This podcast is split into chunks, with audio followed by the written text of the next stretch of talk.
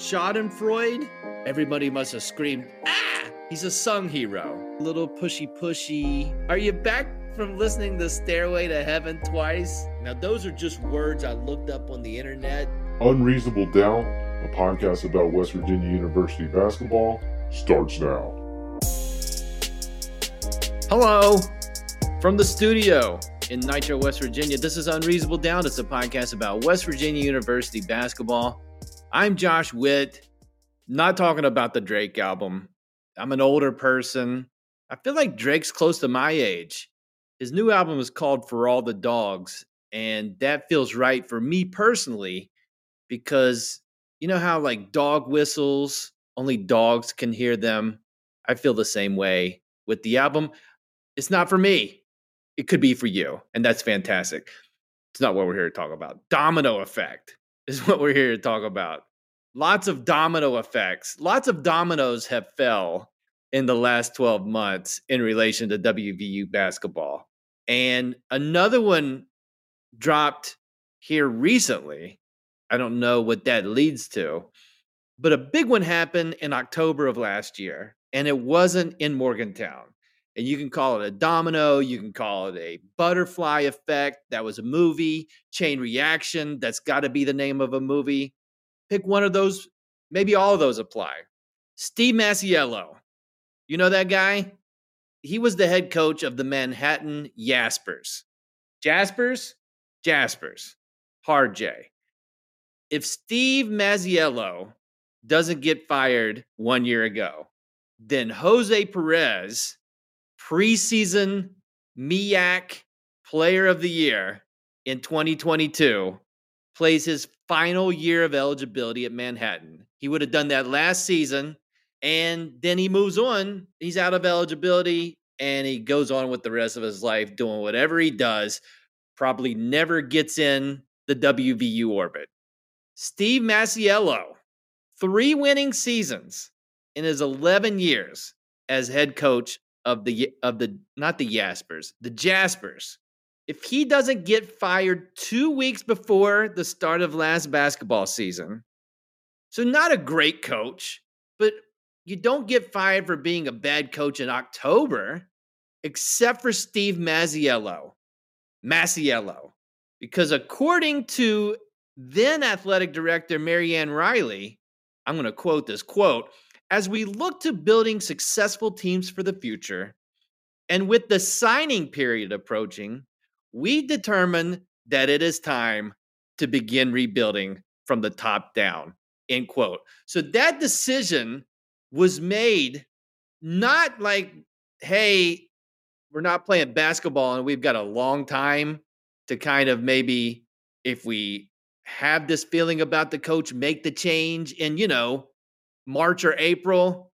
And then six months later, you play basketball. Nope. They all of a sudden, two weeks before, two weeks before the season starts, with one Manhattan player being the conference player of the year preseason, high hopes for the Manhattan Jaspers. This AD says because the signing period is approaching, we got to fix things and, uh, and we're going to go top down. All right. So if that doesn't happen, then Omar Silverio, he plays his final year of eligibility in Manhattan. So Jose and Omar, they finished their college careers in Manhattan with the Jaspers. And we, you know, unless Manhattan plays WVU in a postseason tournament, that's it. It doesn't cross our path. It doesn't all the weird stuff that's happened with with those two particularly that doesn't happen. And by weird, I'm being generous there. It's been pretty rough for both gentlemen. I'm not saying who's the cause of that. That is that is uh those guys would know better, but they don't go to Morgantown. They don't end up in our orbit. I don't talk about them at a, on a very small domino, talk about these scenarios on a podcast. So, by the way, Marianne Reilly, she was AD at the time, no longer the AD in Manhattan. she stepped down in June of this year, right before the the good old NCAA in Manhattan with two years of probation due to lack of compliance with eligibility and recruitment for 30 plus players in six different sports, most of it in, in softball. But that she's not there anymore. Now, does Steve, her firing Steve Masiello have anything to do with her getting out of town before the NCAA comes down? I don't know. Technically not a domino, but it did drop. That domino dropped Marianne Reilly not in that job. If Steve Masiello doesn't get fired in October of 2022, then Jose Perez doesn't hit the transfer portal, doesn't come to WVU, doesn't help recruit Omar to WVU. And then, as I mentioned earlier, reference earlier, Omar gets the the ultimate red card from the NCAA saying, not only are you not playing for WVU this season, we've determined you're out of eligibility, bud. Best of luck in your future endeavors. That doesn't happen if if Steve coaches for Manhattan in 2022, 2023. It doesn't happen. It throws everything I've talked about out the window, other than Marianne Reilly losing her job or stepping away from her job. But think about this if Steve Masiello doesn't get fired, Jose doesn't help recruit good friend Akok. a cook. So I would argue, I mean, Jose Perez has been the host for pretty much everybody that's come in through the transfer portal. So I would say his role has varied. He has he has a piece of the pie in all of the transfer portal guys that came in. Bigger piece of the pie, I, I would argue, for Omar and for Akok, a cook because they're really good friends. And Akok a Cook, not a, a good kept secret of him transferring from Providence via Georgetown to WVU. I don't think that happens if Jose Perez is is not in Morgantown, and that doesn't happen, established if Steve Masiello didn't get fired two weeks before the start of the college basketball season last year. And listen, if Steve Masiello doesn't get fired, then Jose doesn't get his waiver denied to play last season at WVU.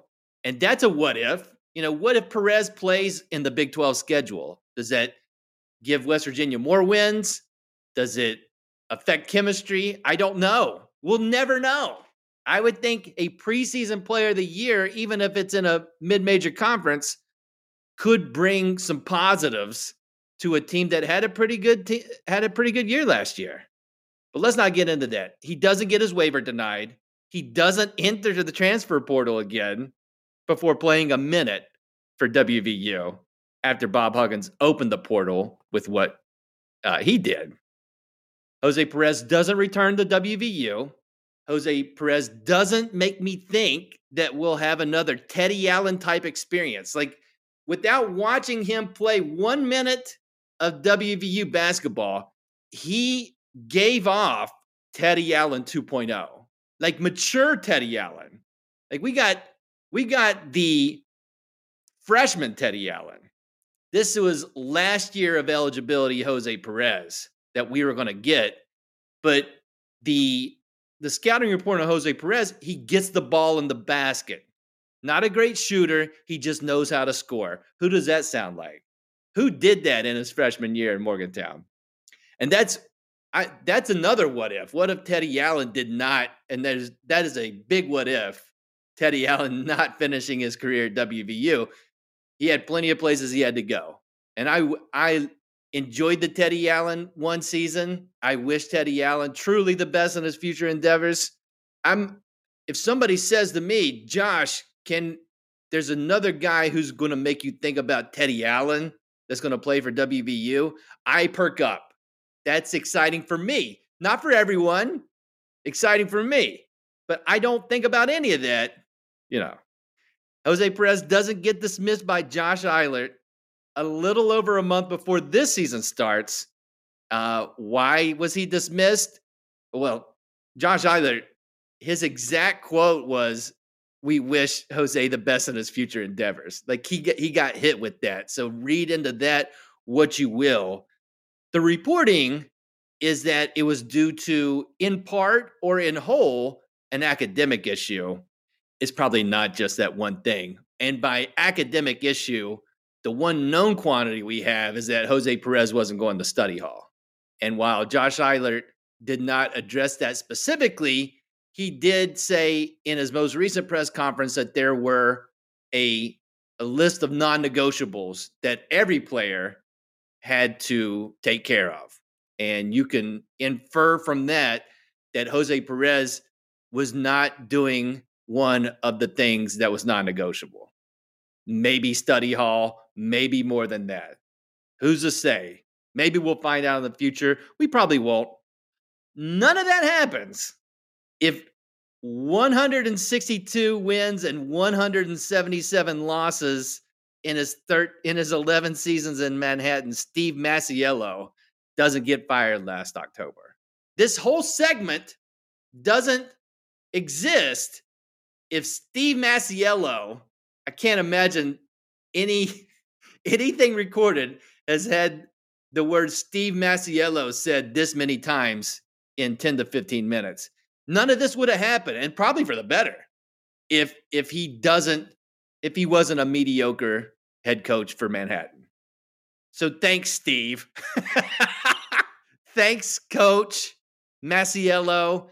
Thanks Marianne Reilly and the administration there at, at and the fine folks in Manhattan.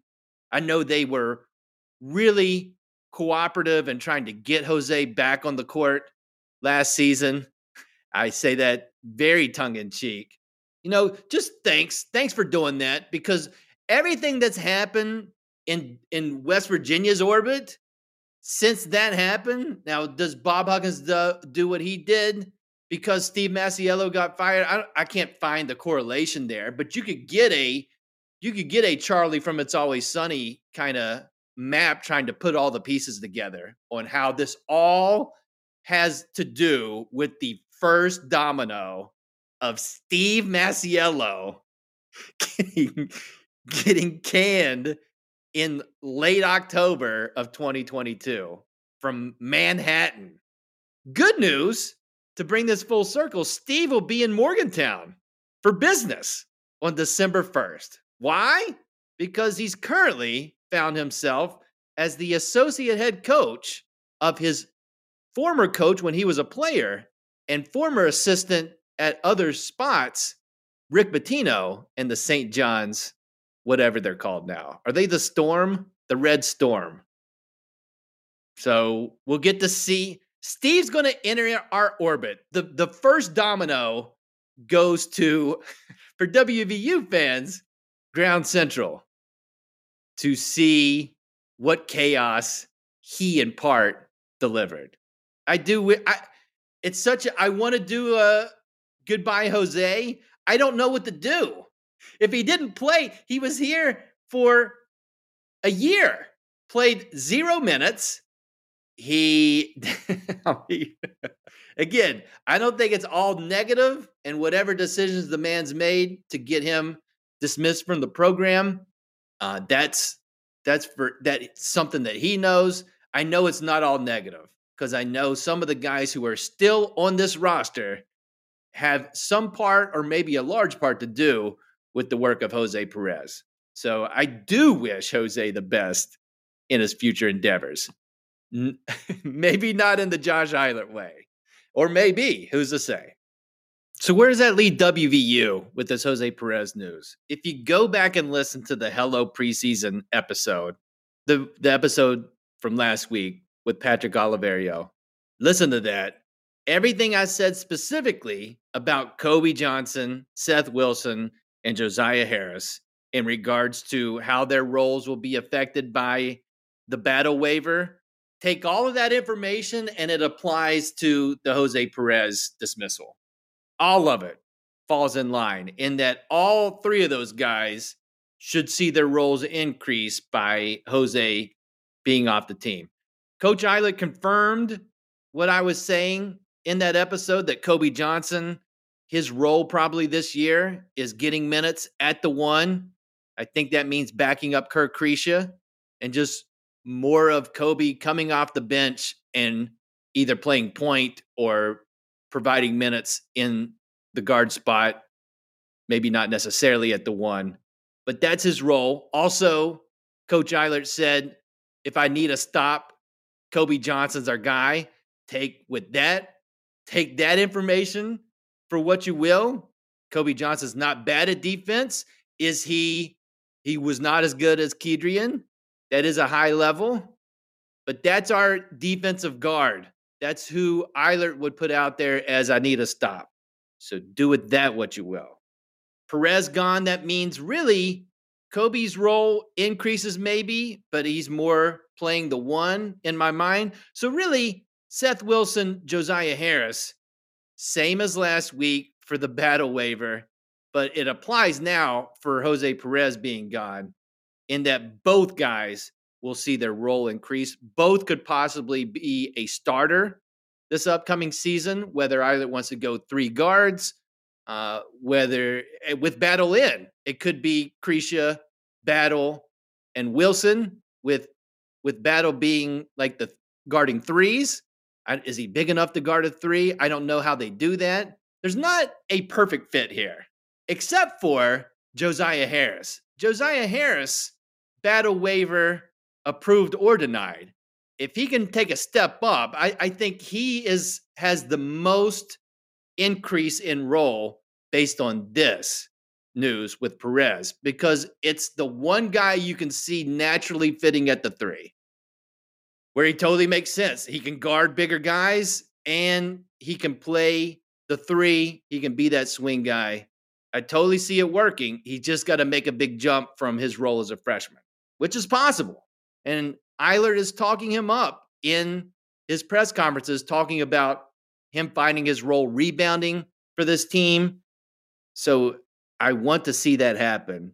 And I think he has the biggest, um, is the biggest beneficiary of Jose Perez not being in the mix.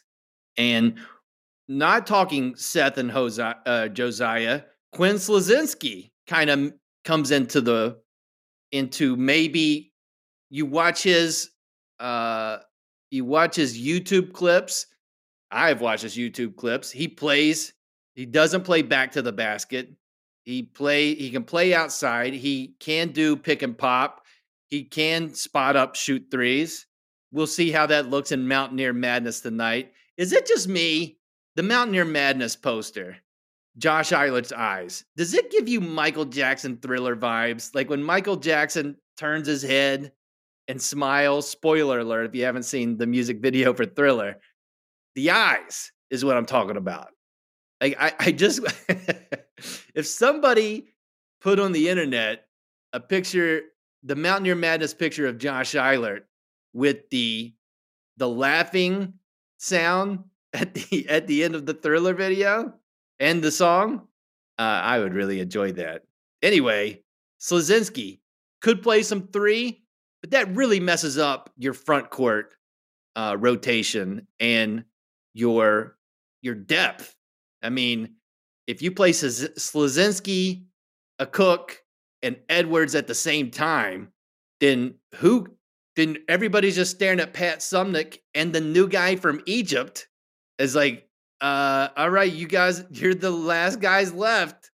I don't think that that's in the cards for our guy from Egypt to immediately jump in and play minutes at Division One basketball this year. Definitely would be seen as a as a prospect. I think he's a walk on. So that's not probably the best scenario, but it's just Suemnick uh, backing up two positions and that it's not great. Uh, you could make it work, but do you want to make it work? And maybe it's more complicated than that. And Eilert can figure out the rotations and get all those three guys involved. Maybe Slazinski doesn't start, but finds a way to get two of those three of Slazinski, Akok, and Edwards on the court at one time. Probably that's the goal. What that looks like starting versus rotations throughout the game, we're going to find out.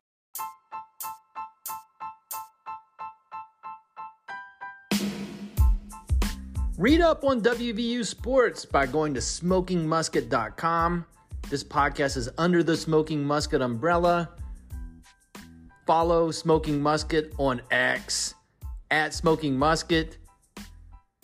Listen to another Smoking Musket podcast, West by Pod, Jordan and Joel talking about WVU football. The team's riding high, four and one going into a bye week. Houston up next. There's is there any real stakes in that one? Any WVU relation as far as who's at Houston? I, I'm not sure, but they can tell you. Check it all out. Smoking Musket. you got to believe back to dominoes. It this Perez news takes the biggest domino left to fall, which is the battle waiver, and makes it bigger. Like we are just like uh, whatever comparison you want to make times 10 times 20 model car to the actual car matchbox car to real life however you want to do it there's so many car comparisons right how this jumps up the importance of the battle waiver. And I would argue for anybody to be waiting on an eligibility question that's on this roster and it's just a matter of will they play this season or not. I think more than Kriisa and I think more than Edwards, Battle is the biggest domino that there could be in that he is a scorer.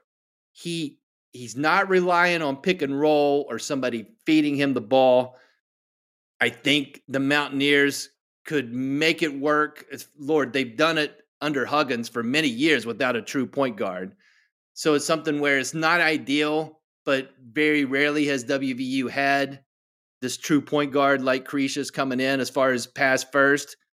You, who's the guy when the shot clock's down or when the game's on the line that's going to try to get you a shot, the, the get a bucket guy? could have been Perez. He's gone. And so, eh, really, to me, and we'll know as the season progresses, and maybe guys can step into that role. But just on paper, it looks like Battle's the guy. That's our get a bucket at the end of the shot clock. And we don't know if he's eligible to play this season. So, ugh, that's not great. The countdown is on. We're about a month away from basketball tipping off, basketball that counts. Battle will get to participate in Mountaineer Madness that's going down tonight in the Coliseum. I don't know how that affects the charity exhibition. I there is talk of a secret scrimmage. Josh Eilert, he didn't let the cat out of the bag. He did confirm that a secret scrimmage was going to happen. Can Battle play in that? I don't know, but we're going to find out hopefully before the first game in November whether Battle can play. It is the, let's be very clear, the biggest possible domino and hopefully the last domino. I don't want any more Jose Perez type dominoes to fall before before games start being played. Do you? Lord, we've had so many dominoes. I'm getting hungry. Uh, pizza. That's it for this episode of Unreasonable Doubt. Listen on all the platforms or just pick one Apple Podcast, Overcast, Spotify, YouTube. Until next time, I'm Josh Whitt. Josh Eilert, as the interim head coach of WV, WVU men's basketball, his record overall zero wins, zero losses.